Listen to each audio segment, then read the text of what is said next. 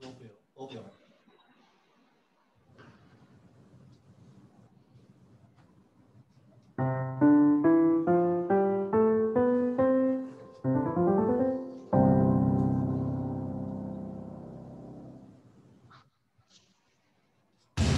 東側東側はい、えーというわけでですね、今週も、えー CIC 東京ライブスタジオより、えーお届けしております。えー CIC ですね、今日は日本の打ち手、えー前半ですね、えーお届けしていきたいと思います。斉藤さん、本日もよろしくお願いします。よろしくお願いします。えー司会ナビゲーターは、えー、マッコと林正和でございます。えーあいにくの天気ですね、今日。そうなんですよ。うん、どん天。降ってるねう。んでも、虎ノ門ヒルズのね、CIC までは濡れずに来れますよ。そうですね。うん、僕最近慣れてきましたよ、よ く。遅いと。最初、その、すごくさ、立派な場所だからさ、はい。あの迷っちゃうよね。そう。直結ですからね、駅から直結ですよ。虎ノ門ヒルズ駅って駅あんの知ってる最近覚えました。日 比谷日比谷線に。最初ね、虎ノ門から歩いちゃったか。ああ、そうね。でも銀座線の虎ノ門駅からも歩けるし、えー虎ノ門ヒルズ駅かららも歩けまるす。と。お便利。そうなんです。でも実際来てもらえるとね、すごく、お店もたくさんあの入ってるし、テナントさんも多いですし、そうですね面。白い場所です。虎ノ門横丁とか最高だしね。そうなんですよ。うん。えーあとはね、あれもあります。バルボバルバッコアっていうあ、僕まだ行ったことない。肉食べ放題のはい店はいはいはいあるじゃないですか。はいめちゃめちゃ好えここ入っきなてるんですか入ってんですよ。この前僕、あゆラーメン食べてましあゆラーメン ね。お互い攻めどころが違うよ ね。た。確かに。うん和食風で行くね。そう斉藤さんは食みたいな、マークに行くみたいな、行くみたいまあ、キャラクター通りかもしれません。まあ、そんな話から始まりました。はいはいえーえー11月25日の、えー、CIC ライブでございますが、えっと、毎回ね、生放送で、うんあの YouTube でお届けしております。あの、日本の打ち手っていう、あと、打ち手会議ってハッシュタグで、えー、Twitter とかにね、はいえー書いていただけると、それに反応できますので、ぜひ皆さんよろしくお願いします。な。お願いします。どっちにしようかな。ハッシュ打ち手会議にしようかな。あうん、ハッシュ打ち手会議でつぶやける人はうんつぶやいてください。はい。というわけで、早速じゃあ、えープロジェクト A ということで、最初のコーナーに行きたいと思います。はいじゃあ、斉藤さん、よろしくお願いしまあ、じゃあす。早速です。はい。今日はですね、えっ、と、最近あの、地域プロデューサーの仲間を増やしたいなと、最高ですね。ううんん思ってまして、うん。で、まあ、日本全国でいろんなチャレンジをする方がいるので、うんうんまあ、いろんな方に声かけつつ、はい。今日は新潟の魚沼お米が美味しいじゃないですか。つないでおりますので、はい学張さんという、学張さんってさ、漢字見たけどすごいよそねう、。すごいんですよ。うん。 はい。というわけいきなでり、はい。はあい。の学張さん、紹介を。をじゃあ、ぜひ、はいあのぜひ斉藤さんからお願いします学。張さんもつないで大丈夫です。はい。はい、じゃあ入っていただはいいて、入っていただいて、自己紹介いただいた方がいいそかうなです。ね、先に、はいじゃあお願いしまできしれょうばと思います。はい。学張さん、はいお願いします。はい、よろしくお願いします。はおーはじめまして、マークです。じよめまして、学ハリーと申しますろし。くお願いしますお。願いします。と僕は今、新潟の魚沼にいるんですけど、はい生まれも育ちも新潟でして、で今、斉藤さんと同じ4 40歳。うんうんそうそうあそれ、う斉。藤さん40歳ですよね。 40歳です、40歳です。そうですよね。そう、そう同い年で。で、もともとアパレルやってたんですけど、うんうん29歳の時にふとなんかこう自分の地域でのために何か働きたいなと思って魚沼に戻ってうんうんで僕実家がお米屋さんだったんで おー、いいで すね。もうそんなもう洋服売りながらもう本当にインターネットとかのがどんどん参入してきてはい。でやっぱり洋服のサイクルもどんどん速くなって、はいもっと一生売れるものを売りたいなと思ってた時だったんで。あ、そういうきっかけなんですね。そうなんですよ。その時に、あ、僕には米があるじゃないかと。そうなんだめっちゃいいな、しそかも世界れ。なん世かね、界一のブランドだと思って。プロデューサーの方、大体キーワードが面白いんですよ。うん。なんあか、のい僕には米があるじゃないか。や、そうなんめっちゃいいです。ですね本当に。セールもどんどん早くなってて、アパレルその時。はいはいはい。なんかそれにちょっとうんざりしてるときに、はいもう日本一の、まあ、世界一の米のブランドを持ってるなと思いうことを思い出して、はい魚沼に戻って、そこからまあ米屋をやりながら、まあ、それこそあの同世代の農家さんとつながりながら、はい。それがまあ全国的にその同世代の農家さんとどんどん輪が広がっていって、今に至るという感じですね。ああ。やっぱ最初はでも同世代からつながっていくもんですよね、と。そうですね。やっぱりそのお米売るっていう中でも、まあやっぱりその急にの米屋に参入したところで、まあまあ JA の仕組みに今更乗っかるのもなんかちょっと違うなと。はいあはいーはい具。体名出ちゃいましたね。パ ンクパンクロックですそうですねいいいいのこういうのってパンクロ言っッてクスタイルいいやつだこ大れ。丈夫そ大丈夫れ大人の都合とか俺よくわかんない。大丈夫これ。いやいや別にあのうん、全然否定はしてないんですけど、何かこう、新しいうんうん形でお米屋っていうのをやりたいなと思って、はい最高です。で僕はずっとあの洋服屋をやってたんで、はいうん洋服ってやっぱいい生地を使っていい職人さんが縫えば、まあはいジャケットが例えば40万にもなるし、うんはいはいはい。その安い生地で工場で縫えばもう加藤層工場なんかで縫えば2000円ぐらいのジャケットもできるわけではすいよ、はい。でもお米ってやっぱりすごい大事に育てても、まあ、適当に変な言い方ですけどはい。なんとなく育ててもああ、なるほどねまあ、。その集荷される値段が一緒だったりしてはいはい。なんかそこにモチベーションって上がるのかなとかはい。あとは魚沼の米屋が米屋農家がはいあんまり儲かってなくて、はいはいはい。こんな高い米の、ね、農家が儲かんないってもう全国の米農家儲かんないじゃんと思って、あ本当ですーね。ちょっとなんか儲かってるイメージありましたけどね。ありますよね。ありますでもなんんかこのもまでも儲かってかない。そうそうそう。ね無理うじゃん。そうなんですよ無理なんだなと思って なんでそのちゃんとした品質に良いものは高く流通されてっていうやり方をしたかったんですよね、はいアパレル的な発想で。それでまあ米屋をちょっと始めたりしてました。うーん米ってそんなに気軽に、まあ、そうか、ご実家がそうだからってことですね。はい。まあ、あと今結構その規制も緩和されてはい、 1000倍ではなくなったんで、はい。まあ、ある程度相当な量を動かすには登録しなきゃですけど、えー、なるほど。今まあ回、社新しいチャレ名ンジ、はい、社名になってるところ、あ、で、今回は、あのーまあ、こちらの、その、プロジェクト A っていうコーナーが、はい、その日本の挑戦者と、はい、まあ、それを日本を良くするための新しいプロジェクトを、まあ、応援するっていうコーナーなので、あ、すごい。全く噛まずに喋った、今。やりましたね、斉藤さん、ついに。ついにちゃんと言えましうた。んありがとうございます。あの、人との会話が面白くて、最近コーナーの説明サボってることに気づきました。そうそう。なんかさ、今日はさ、丁寧に行こうぜ、日だよね。うん雨降ってる。そうなんです。うん丁寧にいくと。あの、そういう意味で、学割さんが今チャレンジしている、うん、まあ、もうもう、はい実はあのちょっと面白いなと思う。学割さん、ものすごいいっぱいチャレンジしてるんで、そうそうそう。なんかそれもね、うんあの紹介してもらいたいですね。あうんのこの画面に今出てるそうの はいい、。ろいろ。はい。そうですね、まずこの WV っていうのが、その、お米屋の会社なんですけど、なるほど。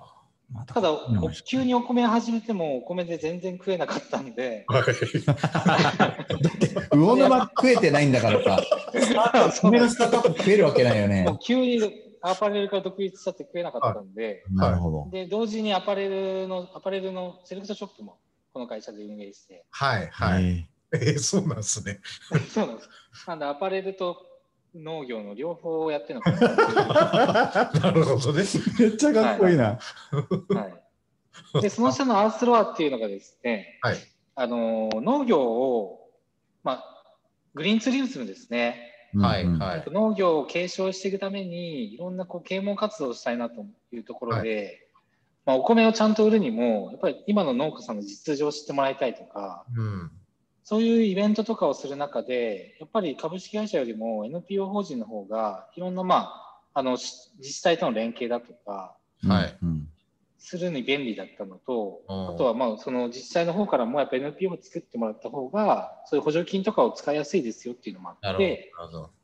それで作ったのがアースワーっていうはいはい会。社ですね。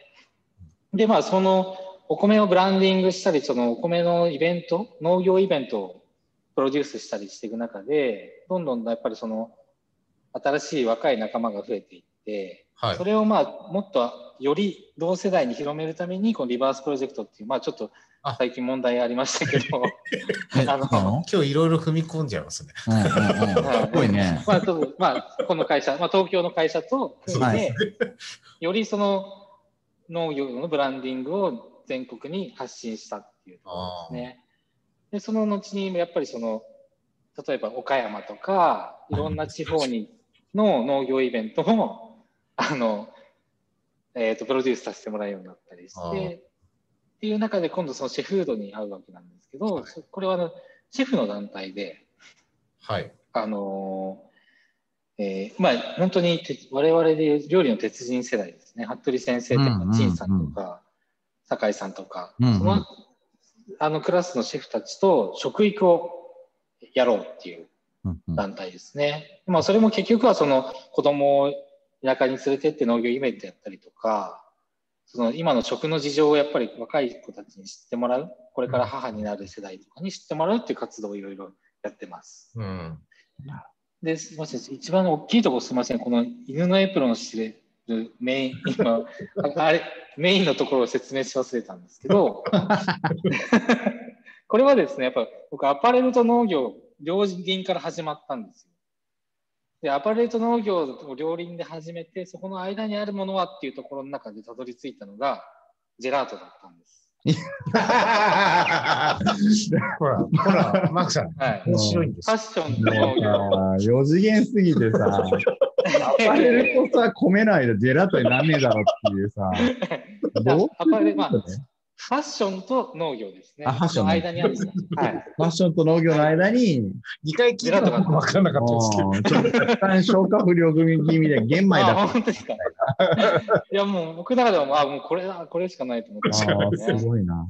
はい。それでハスキージェラートっていう名前で、はい。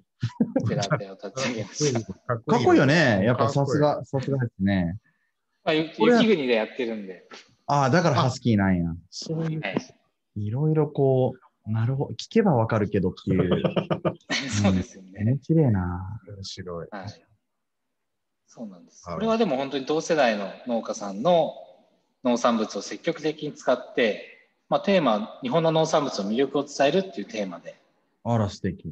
はい。日本の農産物がジェラートだ米とかではすい。そうまさに。米も使えます。はい。かすごしい。まあ、普通にあの、今だとさつまいもなんかね、俺ほっとした よ。よかった。どういうことです いや、中間にあるね、やっぱり ね。どういうことですかうん、中間にある、中間にある。落ち着いた。あ、落ち着いあありた。ますほほっとした。とか。なそうんなかんです。はいプ。ロダクトがあると思うんですね。これでパッションフルーツとか言われる と、おおみたいな。 あチョコレートとか、うふーみたいな。お目からそう頼なんむでかす。そらうなんです。もう本当にスイカとか、はいはい、いいです今だ。とみかんとあ、か素。敵素敵。あ、ようやく理は解い。。そうなんです。わかそりうまなしたんです。はい。すごい。まあ、これを軸にフードロスとかいろんなところのテーマにジェラートを作ってます。あれ、はい今、立ち上げてから何年ぐらい経ってるんですか、今ちょうど4年ですね。うん4年で、今、店舗が5店舗ありまして、ええそうなんですどこにあるんですかお店は今。ですね、東京だと品川区の戸越、あ、戸越ありますね。はい、戸越銀座からちょっと入ったところなんですけど、はい。あとは吉祥寺の東急百貨店の中ですね、あ、めっちゃいいですね。あとは東京じゃないですけど、大宮の、はい大宮駅の中で、エキュートさんの中で、え、キュートさん。はい。はい。乗り換えのあと地元魚時沼あれそうそうそめっちゃいいじゃあ、ん。そうです、そうです。はい。う。並んでました、並んでましそうですね。あと、魚沼にあるのと、新潟市ですね。これポイントだよ。魚沼にないとダメなんだよ。はい魚沼にないと何のこったって話だよね。うん魚沼製造所で作ってます。た。ああ、はい。すごい。そうなんです。なんかいい感じ今、そのチャレンジに、あ、あの、すごく、なんだろうな、うーんフードロスとか、なんかでも一貫してし、やっぱり食、米から始める食なんですね。はい。プロジェクトとしては。そうです。はい。うんなるほどな。まあ、その農業の、僕なんかも本当、生粋の農業人ではないので、はいもう農業の賑やかしですよね。ああ。これ、ハスキージェラートを通して、あこの時期にはこういうフルーツがあるんだな、日本にはこういうフルーツがあるんだな、みたいなものを知ってもらえたらいいなっていう。めちゃ映えますよ。映えうます。ん。ね、すごい。ああ、かわいいね。いい特にまあ子供も食べるんで、あこれめちゃめちゃ怖いですね。甘さも控えめで、うんうんうんうん。僕でもやっぱりこ米のアイス好きですね。うんうんうん。以前食べ米た美味しいですよね。プチプチして。そして華やかっていうぐらいおしゃれな店舗でござこれいまはす。まあ、戸越の店舗ですね。まあ、ちょっとジェラテリアっていうキラキラしたものではないんですけど、もう本当僕がやる以上、山小屋っていう感 じで、うん、じゃないともう勝負できないなって。怖いよね、でもね。かわいいです、かわいいです。すごい、すごい。俺らがさ、可愛いとか言ってんのも何なんだよって感じだ けどな。もうできてないよね。本 当にこのスタジオ成分がさ、もう 一滴がない。確かに、確かに。ちょ、改善しよそういえば、女子一回も呼んでない。 う。男塾みたいな。まあ僕ですよ、僕。 うん、俺たち男塾みたいな。えー、すごい。え、はいでもこの後のチャレンジを含めてちょっと教えていただくので、はい。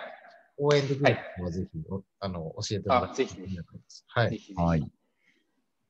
今ですね、僕、まあ、このジェラート屋もやりつつなんですけど、やっぱり地元のお米を扱うようになって、うん今度お酒に入っていくわけですよ、やっぱ日本酒。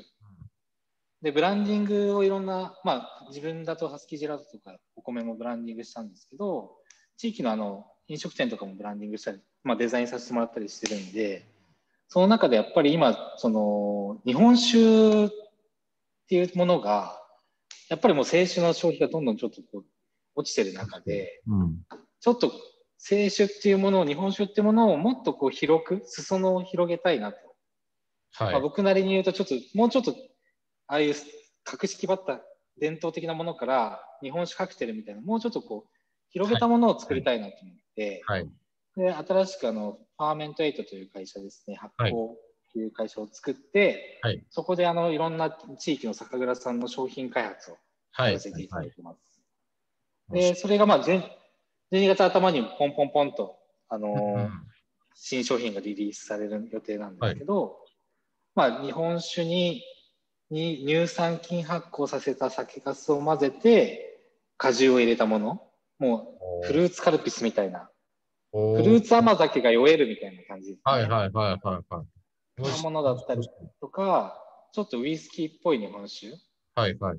でハイボール飲むような人が飲むようなものとかいろいろ開発してますんで今もうそれにちょっと力を入れていきたいなえと、ーファーメントエイトさんのホームページで、もう、パーメントエイト今 EC サイトしかないんですけど、はいはい、ポンシュグリアっていう日本酒のサングリア、あー、この間の。実は川端さん、はい、樺沢さんそう樺沢さんと一緒に作った会社なんですけど、あーそうそうなんですそこも同世代なんでなるもほうど。そこでイチャイチャしてる感じいですね、や、全然感じ。男ばっかり。男ばっかり。 男ばっかりイチャイチャしてるで。はいはい。なるほどそれが楽しくてはいもう本当にえー チャレンジとしてはやっぱりそういう、あの、うん新しいものを作っていくっていうところの、まあ、チャレンジを応援するのが、そうですね。やっぱりその残すべきものを残すために新しいものを作るというなるほど、なるほど。か。はい。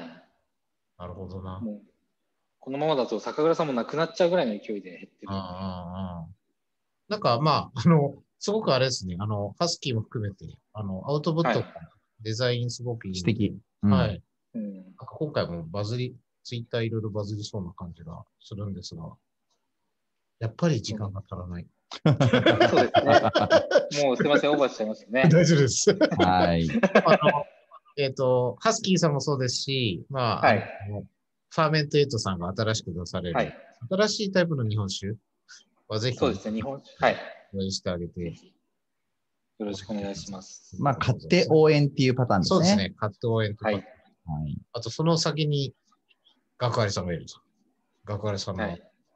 ちょっと持ち続かっていただけると。そうですはねい。。思います。はいありがとうございます。はい、ありがとうごあざりいがます。とうございます。、すいません、ちょっと短い時間ですが、はいい。えいえ、とんでもないです。ありがとうございます。はい。ありはい。また呼んでください。あがとあうござりいがとうございま。ますす。ありがとうございまりがとうございます。はい。ありがとう失ご礼ざいしまます。す。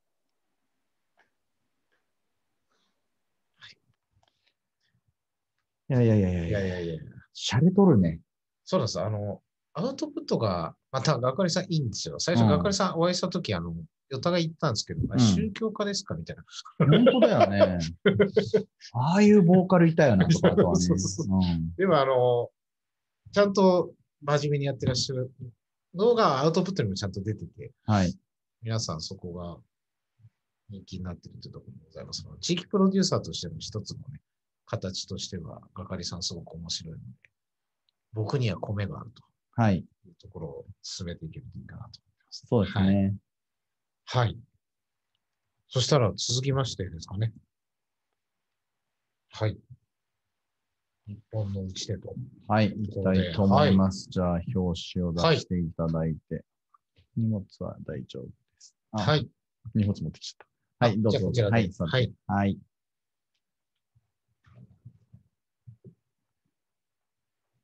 はい、というわけで、えー、うちで会議の方に行きたいと思います。はい。じゃあ、早速画面の方を出していきたいと思いますが、まず西村さん、あ自己紹介の方よろしくお願いします。はい。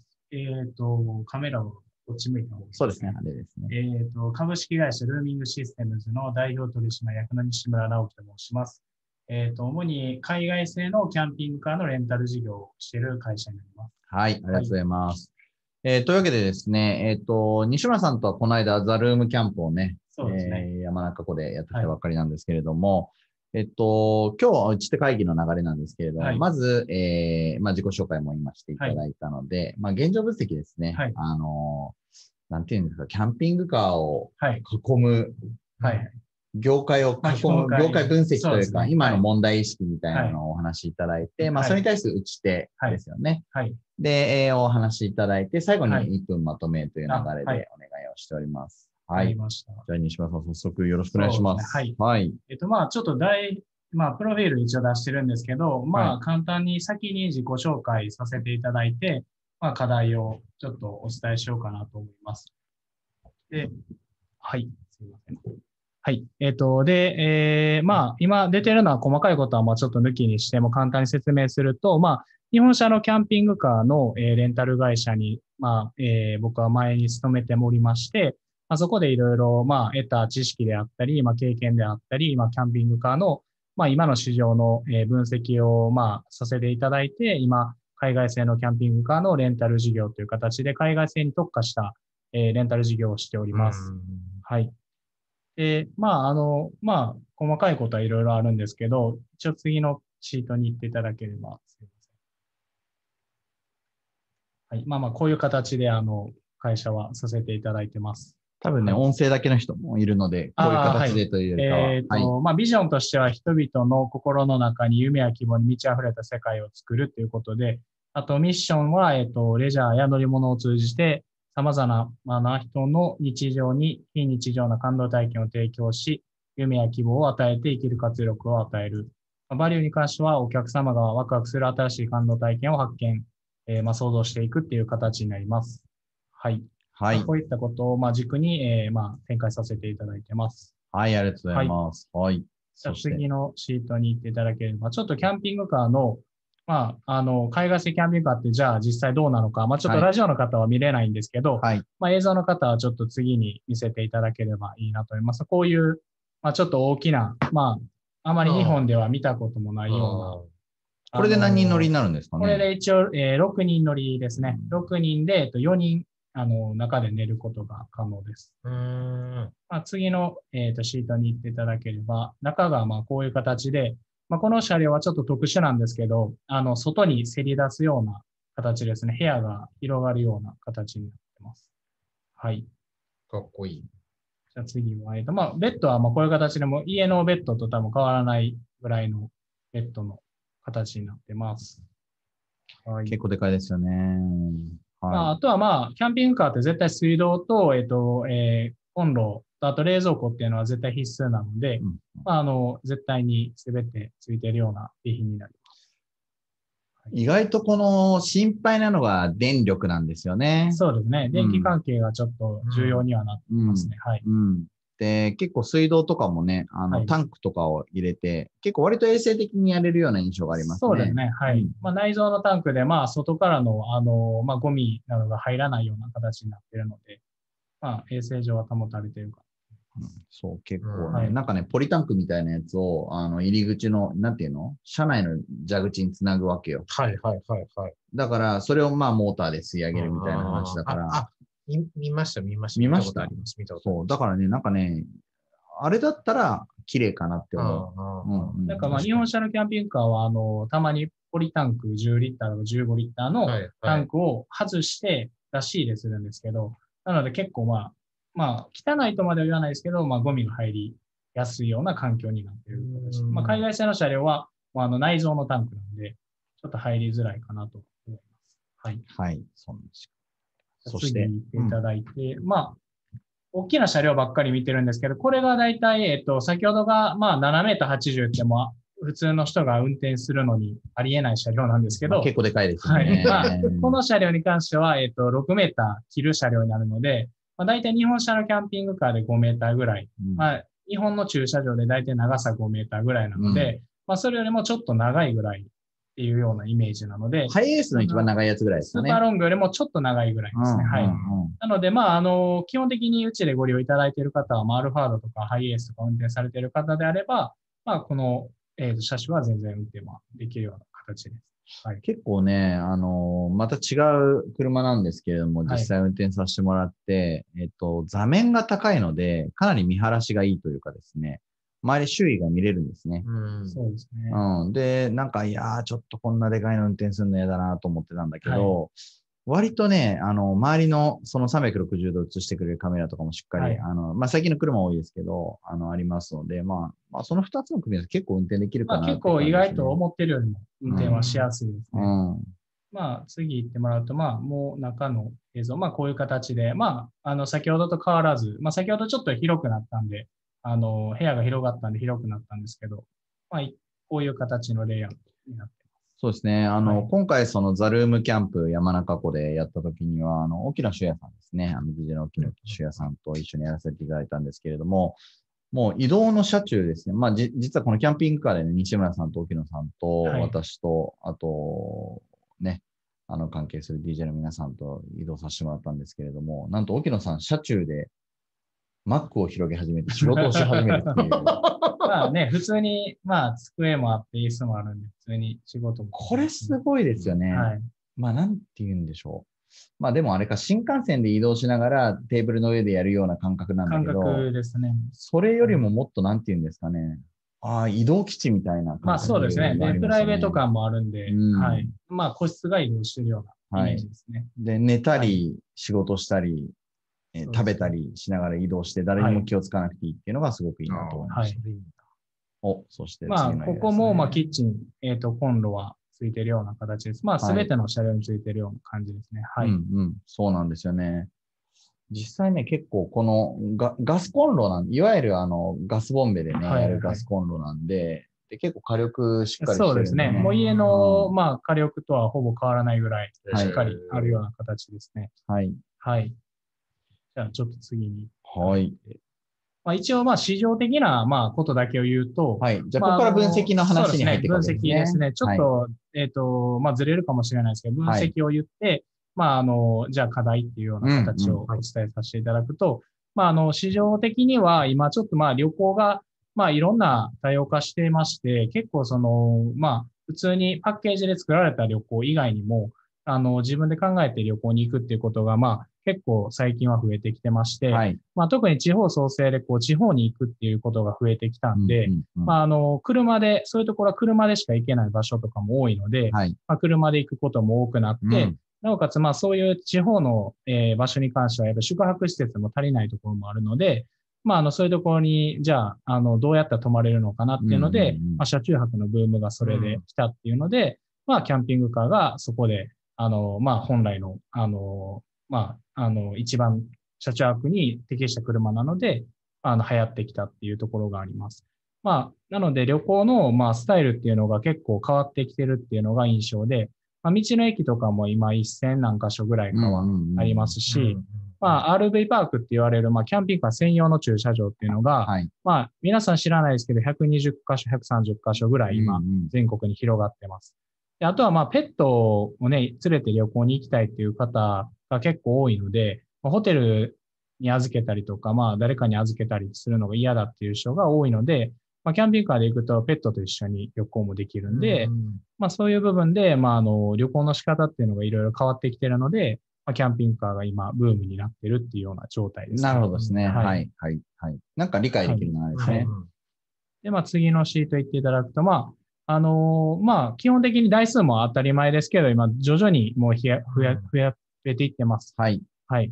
なので、まあ、あの、キャンピングカー自体の市場が今、どんどん盛り上がっていってるような状態でして、今どまのあぐ、らいなんですか市場規模で市言う場規と。模は500億円なので、はいまあまあ、昔に比べたらもうすごく、あの、急上昇していってるような形になりますね。何台ぐらいあるんですかね今。 11万台ですね、登録者。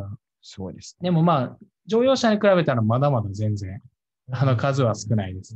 ただまあ、あの、今まで考えれないような数になってきたっていうのは、まあ間違いない形ですね。 11万はい台。ねえ、かける4人とかだったら44万人が移動できるわけですから、すそうごいでですよね。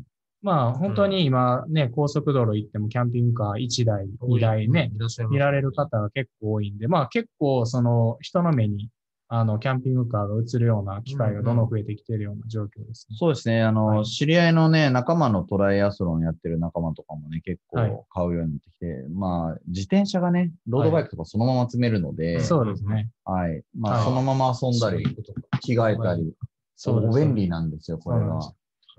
あ確かにー便利だ。はい。ね、シャワーとかはね、ちょっと衛生そのうねで、あすねれがあるから、はいあるんまであすけどねうん。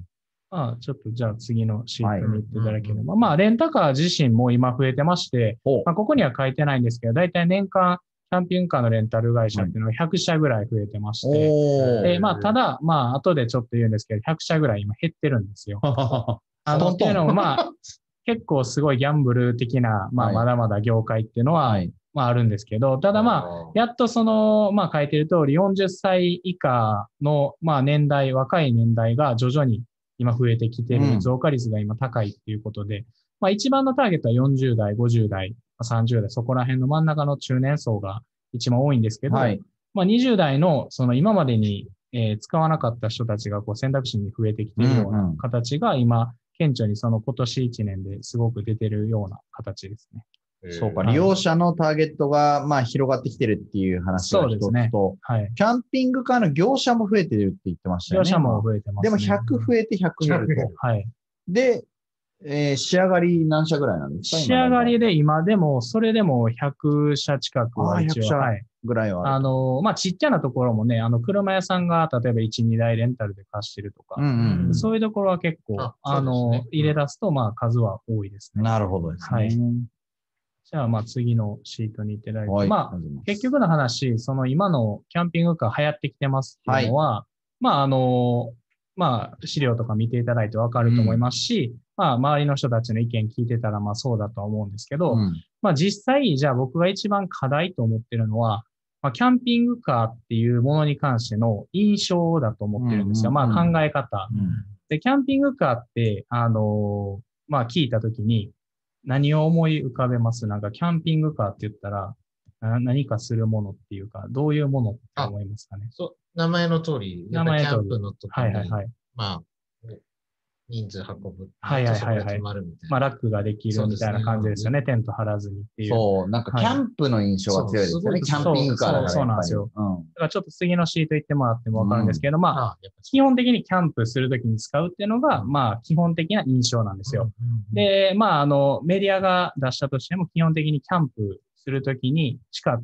こう、あの、使ってない映像があんまり映ってないんで、それなんか焚き火したり、焚き火したなんかりね、はいあの草原にいたりみたいな絵ばっかりですそようでね。すね。ね。うん。なので、やっぱりそう、それだけだと、やっぱりアウトドア市場というか、まあ、キャンプ市場でしか、やっぱり、あの、価値は見出せないものなので、なかなか厳しいっていうところで、まあ、あの、すごくそこがちょっと、あの、ネックになってくるんじゃないかなというか、まあ、これから流行り出してきてるのに、まあ、キャンプする人しか使えないっていうふうに思ってしまうので、キャンプ市場が、キャンプのマーケットサイズが、キャンピングカーのマーケットサイズの上限になっちゃいますからそうです。ね。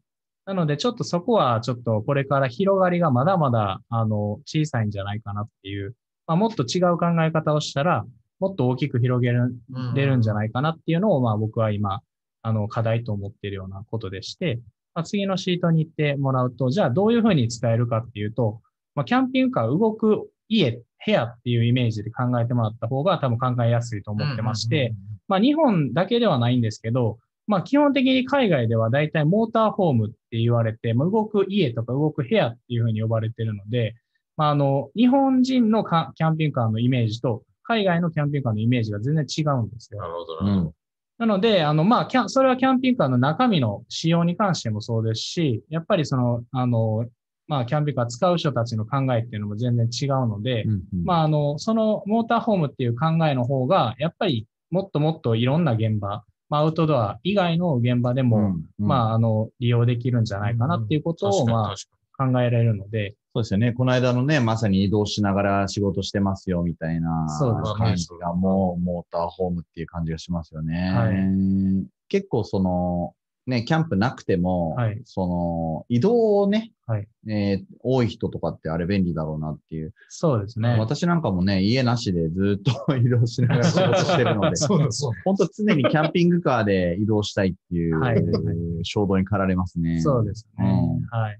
まあ、そういうのをイメージしながら、じゃあ、実際にじゃあ、だからといって、じゃあどういうふうなうん使い方をされてるのかとうんか、うんまあ、どういうふうにや、あのーまあ、シーンで活躍するのかっていうのを、まあ、ちょっと紹介していきますと、うんまあ、次のページ行っていただいて、まあ、ちょっと旅行スタイルで言ったらどんな感じかを一う回ん動画で、うちの、まあ、あの会社の動画がありますのでそう、旅行スタイルの、まあ、新しい旅行スタイルの動画として流していただければ。はい。はい。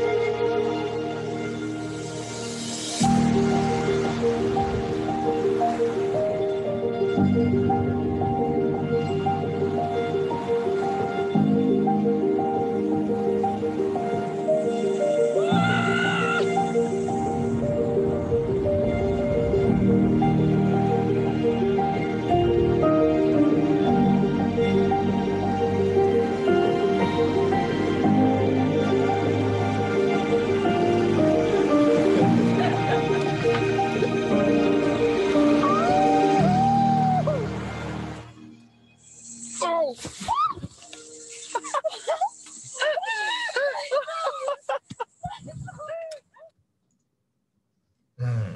まあ、そういう形って言ったら、ちょっとどういう形かわからないかもしれないですけど、 まあ、あの、まあ、要は、その、い今まで、こう、いろんなところ、日本でもいろいろいい場所がね、ロケーションがいい場所とかもいっぱいあるので、それを巡ったりするのって、やっぱり、あの、車中泊して、例えば、次の日の朝日を見るために、どこか近くで寝るとか、で、そういうう時とかもキャンピングカーが使えたりととか、んまあ、本当にそういういろいろな、もう答えのない遊びがキャンピングカーはできるので、、まあ、それ、れがこれからの新しい、その、まあ、時代といいますか、まあ、仕事に関しても新しい時代になってきているので、まあ、それと同様遊びも、あの、決まった遊び以外にもいろんなスタイルがあります。うんまあ、というので、今の動画を見てもらいました。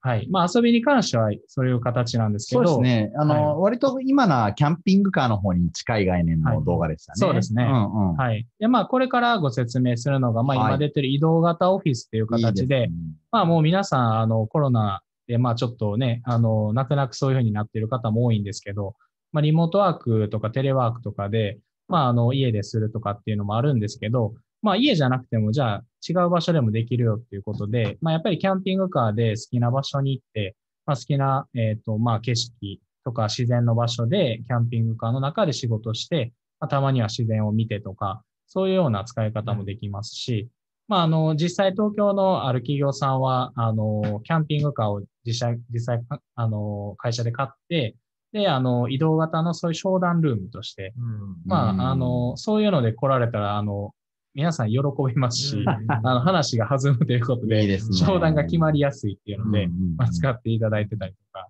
まあ、あとはなんか、あの、テレビがあるんで、皆さんでこう、テレビ会議みたいなのもできたりとか、ああ、なるほどね。まあ、あの、電気も多少は、あの、そんな大きなものはできないですけど、まあ、パソコンの充電であったり、うんまあ、そういう、あの、しょまあ、プリンターとか、そういうのは使えますので、うんまあ、そういうところで、まあ、移動型のオフィスとして、まあ、利用ができるっていうので、まあ、あの、されてる方もちょこちょこっと今、最近現れ出してるので、やりたい、はいこれな、まあ、こういう形でできたら面白いですよね。うん、いいですよね。はい。結構、あれですよね。あのー今私、ハフっていう、ああのーはいホテルというか、、はい。あのー住む、え、なん、なんて言ったらいいのあの、ホテルのサブスクサービス。サブスクサービス。うん、みたはいいなのあるんですけれども、まあ、あれ使っていろんなところ旅してるんですけどね、うんやっぱり、その、えー行く場所行く場所ってコンディション変わっちゃうわけですよ。はい、はい、はい。もうね、この間行ったですね、はいあの、南紀白浜のね、はいあ、ハ言ーってフましたね。う若いん子ハーフのところね、めちゃめちゃ良かったんですよ。ムーっていうね、はいはいはいリビングハウス、ムーっていうとこめちゃめちゃ良かったんですけれども、まあ、ああいうところばっかりだったら本当に最高だなと思うんですけど、やっぱり、あの、エリアによっては、やっぱり坪単価が違ったりとか、あーはい。あの、いろんな事情当然ありますから、設備に差がいろいろあるんですよね。だけど、モーターホームだったら常に同じテンションで、うんまあ自分のそのね、うん。うん、うん。あの、コンディションをぶらさずずっと仕事ができるっはてい、いう。はあれはね、で、しかも結構僕昼寝しないと持たないのい。で、はい、はい。昼寝ができるっていう。 確かにね。これそうですねこれベストですよ確かね。まあ今のコロナ時代にもね、そういうあの、隔離された場所でするっていう意味では、やっぱり、あの、結構、あの、そういうね、人がいっぱいいるところじゃなく、プライベート空間にできるので、まあいいものなのかなっていう形ですね。はい。うんはい。じゃあちょっと次に行っていただければ。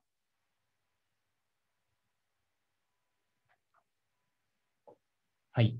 まああの、これ、あの、ね、マークさんも言っていただいたと思うんですけど、前のイベントでちょっと使っていただいたんですけど、まあ、あの、車中泊の体験で泊まっていただくっていうのもしてもらいましたし、まあ、基本的に控え室ですね。まあ、先ほど言った通り、モーターホームっていう考えなので、あの、部屋っていうイメージなので、まあ、部屋として使っていただくうんで、まあ、演者さんとか、そういうスタッフさんとかの、あの、まあ、着替える部屋であったり、待ってる部屋であったりっていうので、使っていただくことも今増えてまして、まあ、あの、海外とかだったらね、野外ライブの、あの、バックステージにトレーラーとかキャンピングカー並んでて、でもそれって、あの、日本人が考えれないだけじゃなくて、基本的に、あの、そういうような、あの、業者がいなかったんで、そういう文化がなってないだけなので、うんまあ、今後、こういうキャンピングカーの業者が、うちみたいな業者が増えているので、うんまあ、そういう使い方ができるっていうのと、まあ、今出てる通り、ハリウッドの映画とかにも、まあ、実際使っていただいたりとか、まあ、ドラマ、ロケとか、まあ、そういう撮影関係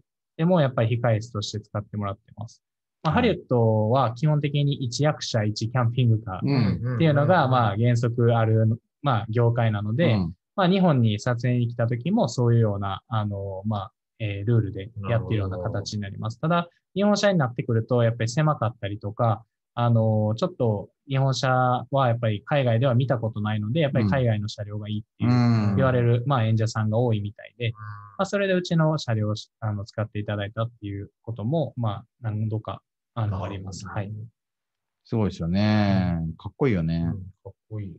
はい。ロケ車。だから移動オフィス、ロケ車そうですねみたいなニーズがモーターホームとしてありますね。はい。まあ、は部い屋を、まあ、設置するっていうような感覚ですねうんうんうんうん。はい。はい。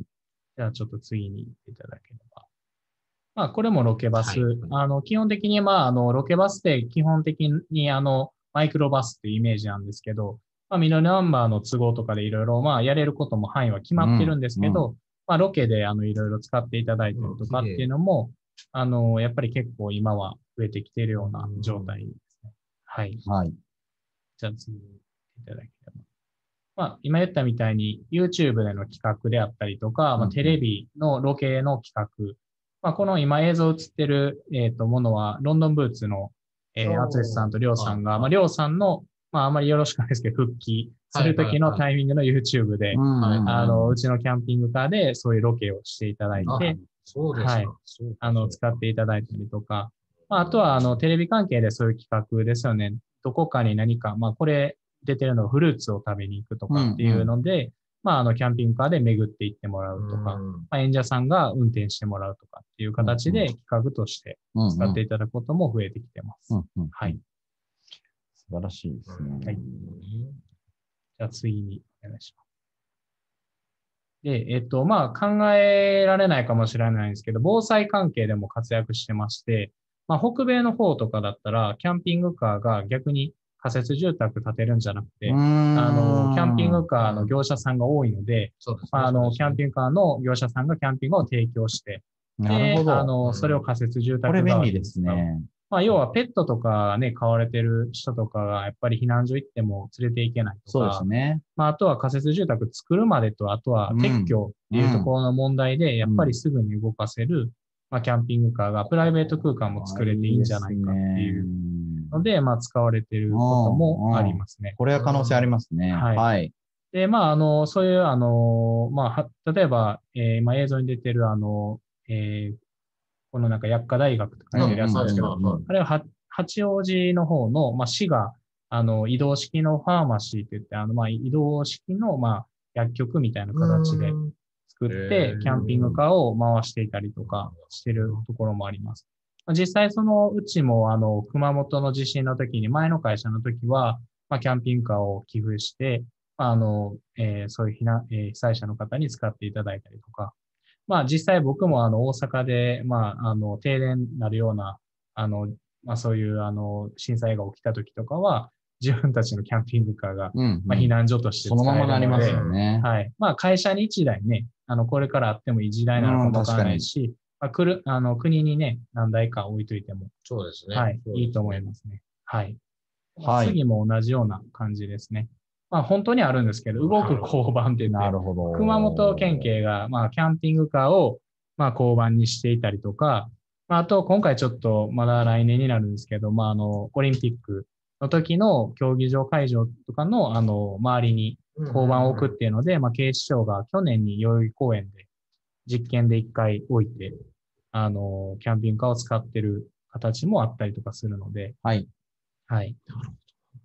さまざまな利用例がそうなんですよあっはて、まあ、どんだけでも話を聞いていられますよっていう感じなんですけども、そうですねはい、はいえーうん時間の方が迫ってまいりましてですうんはね、えー最後のまとめということで、えーはいまあ、結構いろんなね、えー今日見せていただきましたけど、場所にとらわれないライフスタイルの打ち手ということで、、はいあのいろんな事例も見せていただきました。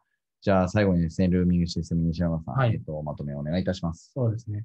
まあ、あの、キャンピングカーがやっぱり、あの、いろいろな使い方ができるっていう、その、まあ、ことをもっと伝えていけたらなと思ってるので、まあ、そういう、あの、まあ、最終はライフスタイル、人のライフスタイルのうちに、キャンピングカーっていう選択肢を増やすために、まあ、モーターホームっていう考えをもっと広めることによって、まあ、そのキャンピングカーの、まあ、使い方っていうのはどんどん、あの、増えていくとは思うので、まあ、そういうふうにやっていくと、まあ、人々のそのライフスタイルもどんどん多分変わってはいくと思うので、まあ、答えのない、まあ、あの、まあ、ことが多いんですけど、まあ、これからは新しいことにチャレンジするような、まあ、人たちが増えてくるので、まあ、そういう人たちに対しても、やっぱり新しいライフスタイルっていうのをキャンピングカーで提供できるなとは思っているので、まあ、そういうところを、まあ、あの、これから広めれるように頑張っていきたいと思います。はい。というわけで、ルーミングシステムズの、えーはい西村直樹さんでございました、はいえーありがとうございました。ありがとうございましたありがとうございました。